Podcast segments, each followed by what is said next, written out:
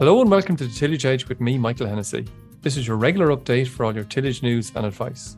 Earlier in the year, the Tillage Edge visited a number of tillage farmers who were involved with the Signpost Farm programme to get an idea who the farmers are and how their farm is developing. Sustainability and minimising the impacts of farming on the environment, indeed encouraging farm practice to enhance the environment, is at the heart of this programme.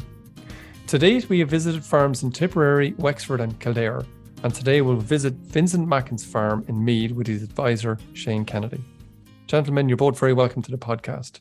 Vincent, can I come to you first? You're farming in Meath at the moment, but maybe you might give us an outline of your farm structure, what's owned, what's leased, and how fragmented your farm is.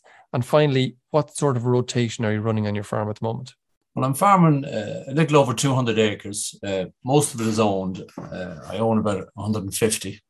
It's not that fragmented. All all the land I, I, I farm, even the the hire work or the crops I look after for guys, it's, it's all within uh, two miles.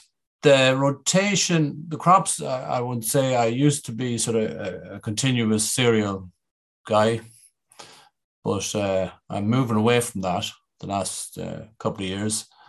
Now I'm sort of in spring beans, winter wheat, winter barley, oilseed rape, and maybe winter wheat again. So that's that's the, that's the main things. I do work with a, a mate of mine. He has a 50 acre farm, and he gives me a good good help when uh, uh, busy times. And in terms of your rotation, you talked about there a second ago, is that something you're evolving around, or do you have something pretty fixed in your mind that right we're on seven year rotation or a five year rotation? It's in progress of forming an idea of what I want to do the heavy ground up here is suited probably more to winter cropping. I'm tying with the idea of putting in some winter winter oats there. Winter oats can be a good a good uh, spot for uh, having winter barley after after winter oats. Uh, winter barley always seems to get that graveyard shift. So no, it's not fixed, and uh, uh, I can't say I know exactly what I'm going to do. I have some ideas. Yes. Well, as they say, we learn a little every year, uh, kind of thing. And and and you mentioned there you have um, quite heavy soils in in in your part of the world, and they're more. You mentioned they're more maybe suitable to uh, winter crops. Do you have a handle on the fertility of of those kind of soils as well? And I suppose really I'm thinking about um, you know, um, the, the, the the pH, the P's and K's type level in it, but also then is that relatively okay then for for, for spring cropping? The pH is, is is reasonably good. A lot of, a lot of it is up close to seven. There wouldn't be much of it over seven. Uh, I would be certain liming ground if it dips on the six six point five. Does hold on to the nutrients, so it's good nutrient retention. Uh, it holds on to the, the the nitrogen and the peas, and uh, uh of course uh, it holds on to the water as well. So in wet weather, you can get a lot of runoff. But this year, this year suited great though. And uh, given the fact that you uh, you mentioned that you have that very heavy soil and it can get runoff, I think you're. Am I right in saying you're in a min-till based system? How does yes. that suit your system? Are you, are you finding it difficult, or you kind of bedded in and it's going pretty well for you at the moment? There can be difficulties with it as regards if you get a very wet autumn, uh, getting a crop sowed. But uh, I suppose I've learned a bit of patience the last few years. I've made a few mistakes as well. If uh, if I don't get sowed, I, I the spring cropping has done very well for me, which was surprising. I think maybe the weather pattern suited it because of the heavy ground. Uh, ground seemed to dry up very quickly in the springtime the last few years. It did, it did, it did well. The spring, spring, spring beans and spring barley did well. Okay, and and and again, that's in a min-till based system rather yes. than a plough, is it, or when yes, did you move the, away the, from the, the plough? The spring cropping would be on a min-till basis. Uh, the winter the winter crops, I'd be more or less just disking it and rolling it and then spraying it off, sowing into that. Uh, in the springtime, I'd nearly always run the, the tine harrow through it to get a little more depth, just to give the spring barley uh, a better chance. Shane, you're um, Vincent's advisor for some time now, um, and you're, you're, you're obviously known quite well. Just how uh, how similar would Vincent be to farmers, you know, in his area in terms of the farming system that he's running? Yes, Michael. Well, as Vincent mentioned, he has soil type is predominantly heavy clays, and um, so that's quite similar to the, the farmers I work with in, in Louth Meath and, and Dublin. A lot of heavy clays, and there's similar challenges with that in terms of the workability of the soil at certain times of the year. And but there's also similar benefits to that soil. That there's great body in the soil. It's high yield potential soil, and it's it's great for winter cropping, winter cereals in particular. Um, so there's similarities that way. Um, he is slightly different in that the majority of farmers in the region would be plough based because the plough can be more forgiving on on that type soil type in challenging years. But um, Vincent has has managed to convert to min-till and he's doing it very successfully now. Um, and he's not too rigid either. It's not, you know, he he's not afraid to do an extra pass of a disc or an extra tine harrow if it needs to be. Or he, he hasn't even he hasn't sold a player yet either. So he do, I don't think he's done any player in the past year or two, but he has uh, he he uses it when he needs to, um, maybe for certain grass weed control or or something like that. So it's a flexibility that puts him apart. That um, you know, he's open to, to different ideas. Okay. And just thinking of that, and and and, and by the sound of you, you certainly know Vincent's firm in and out reasonably well. And when you're thinking about that, is there any particular areas in particular that you think Vincent should be, you know, particularly proud of and how he how he runs the firm? But then on the flip side, then if you're th- to think about it, are there a couple of areas which you think, or you maybe you've identified jointly together that could be improved? It kind of comes back to the the fact that he doesn't rigidly follow any particular program. He judges each each uh, year by year and case by case as regards pesticide use. He's, he adopts a lot of the integrated pest management practices. Um, and he's trying to move away from the, the prophylactic approach of of uh, of just using a set program of sprays regardless of the risk that exists. So an example would be um, with aphids in the autumn on, on winter barley. Um, you know, he doesn't just necessarily always spray aphicide. He will um, he'll assess his sowing date risk and he, he you'd often find him doing aphid counts to um to see if the, the load is there and you know he, he may use it then and, and more often than not he may end up using it but at least he's monitored or he's assessed the risk and then an important part is he follows up and monitors the effectiveness of that application um, and last year he left a, a, a, small length of a tram line unsprayed with aphicide in winter barley. And it was a great demo to show groups because he could really see where the, the BYDV infected the crop where it was unsprayed versus where it was sprayed. So it justified that spray. So that was one area. That's that, that type of stuff. The IPM is something I should be proud of. And um, areas to improve. Well, I would say that when the, the local Teagasc ASSAP advisor um, came out to visit us, uh, we learned a bit about the the the pressures that are on water quality and um, in the region, and because of the heavy soils in County Meath, um, not all of it now, but in parts of County, most of County Meath, it's heavy soil. They're low risk for nitrate nitrate leaching, but they're kind of higher risk for phosphorus runoff. So that's the that's the target really to reduce phosphorus runoff from the land and I suppose the min-till helps with that. But um, we, Maeve, who is the ASSAP advisor, she identified some critical source points, you know, due to the topography of the land and the location of the drain. Maybe we could do a bit more there, and we're talking about maybe increasing the the buffer strip from up from the mandatory two meters to a greater width at that point, or maybe even planting a hedge to catch any sediment. Vincent, can I bring you back in there? And, and again, just to pick up on that point about uh, that Shane was talking about in terms of very heavy land. Um, and you mentioned that it's it's heavy, hard to work, but on the other side, very retentive for um, moisture and it gives big yields. And uh, you know, running through the year, I think I was talking to you earlier on in the year, you were saying that um, you did get big yields out of your out of your wheats, especially do you or are you tempted to maybe switch back a little bit more to grown wheat given that you're getting big results? I'm not tempted.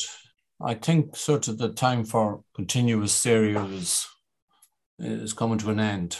Different reasons for that. I thought the yields were falling off a little.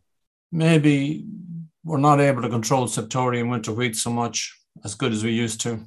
Different things with winter barley, um, early sowing, if I have to go early all the time and sowing wheat and barley early, well, there's problems with that.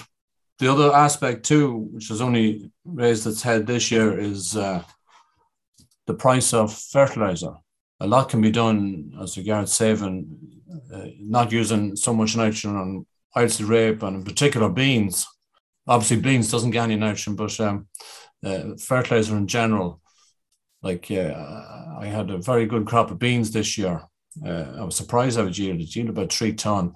Wow! But what is more surprising when you do the figures on it, as regards the amount of uh, fertilizer that you have to use on, say, uh, winter wheat, if some guys might be going up to 180 units, and comparing that with uh, beans, that difference can be 250, 300 euro an acre. Uh, and then, of course, the wheat will carry nitrogen into the following crop as well. So um, that it's massive, like you know. And if you have three ton of beans at 325 euro, that's and then the the the the subsidy on it, that's getting you way over a thousand euro, maybe close to 1100. Now I know you won't always get three ton, but um, if you add in the the, the, the cost uh, uh, nitrogen, let's say comparing the nitrogen usage and fertilizer usage to winter wheat, that's another 300 euro. So it sort of, I didn't think it'd stack up, but it does stack up. Of course, the price of rape too is a crop that used to be sort of risky, but it's less risky now. And the price seems to be good. So things have sort of gone against the continuous side, continuous cereal side, and the break crops seem to be more feasible. And when you talk about those, when you talk about those break crops, Vincent, oilseed rape or beans, does the ability to use alternative herbicides around grass weeds and that kind of thing um, come into your decision? I suppose, especially where you know min-till systems can, um, uh, I suppose, be uh, or grass weeds can be more problematic in those systems. Yes, it can. We do have. A, we used to have a problem with bromes, um, but um, not really anymore. I think the spring cropping cured that problem really. Maybe, maybe uh, no matter what kind of rotation you have, maybe to have a spring crop in there somewhere is a good idea. As well as that, recently we've had a problem with uh, Italian ryegrass and can't get Axial to control it, can't get Pacifica to control it. So I think in that situation, the best option would be to go with oilseed rape and hopefully uh, will do a job on it. It's not a massive problem, but it could get very much out of control. Yes, uh, the, the grass weeds are a problem until if you, if you uh, if you don't try and keep on top of them. Yes. Okay, so it's all it's all, it's all part of the, the, the complex decision to to to keep including some of those uh, break crops in there, including oilseed rape. Can I can I come, Vincent, just in terms of um, straw chopping? Are, have you it at all in the last couple of years?